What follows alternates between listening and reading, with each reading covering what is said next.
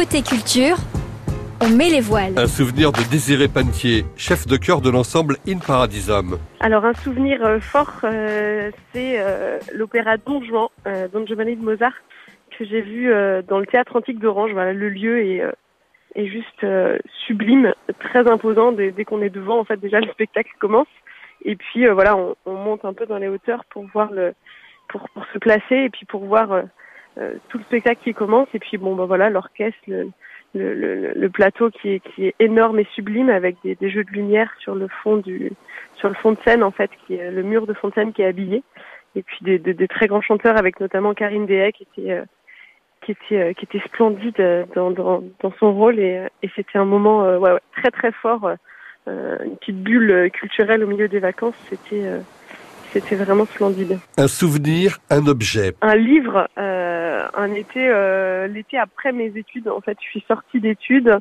et euh, j'avais très peu lu et euh, j'avais jamais lu Harry Potter. Tout le monde me, me parlait d'Harry Potter j'avais jamais lu. Et en fait pendant l'été j'ai lu toute la série Harry Potter euh, les sept euh, tomes euh, pendant l'été. Ça m'a occupé euh, mes après-midi euh, et mes soirées au soleil et c'était euh, c'était chouette de découvrir ça euh, euh, tout d'un coup. C'était un, un peu euh, dense mais euh, voilà c'était c'était une belle découverte, un, un moment un peu enfantin, euh, malgré le fait que j'étais déjà grande.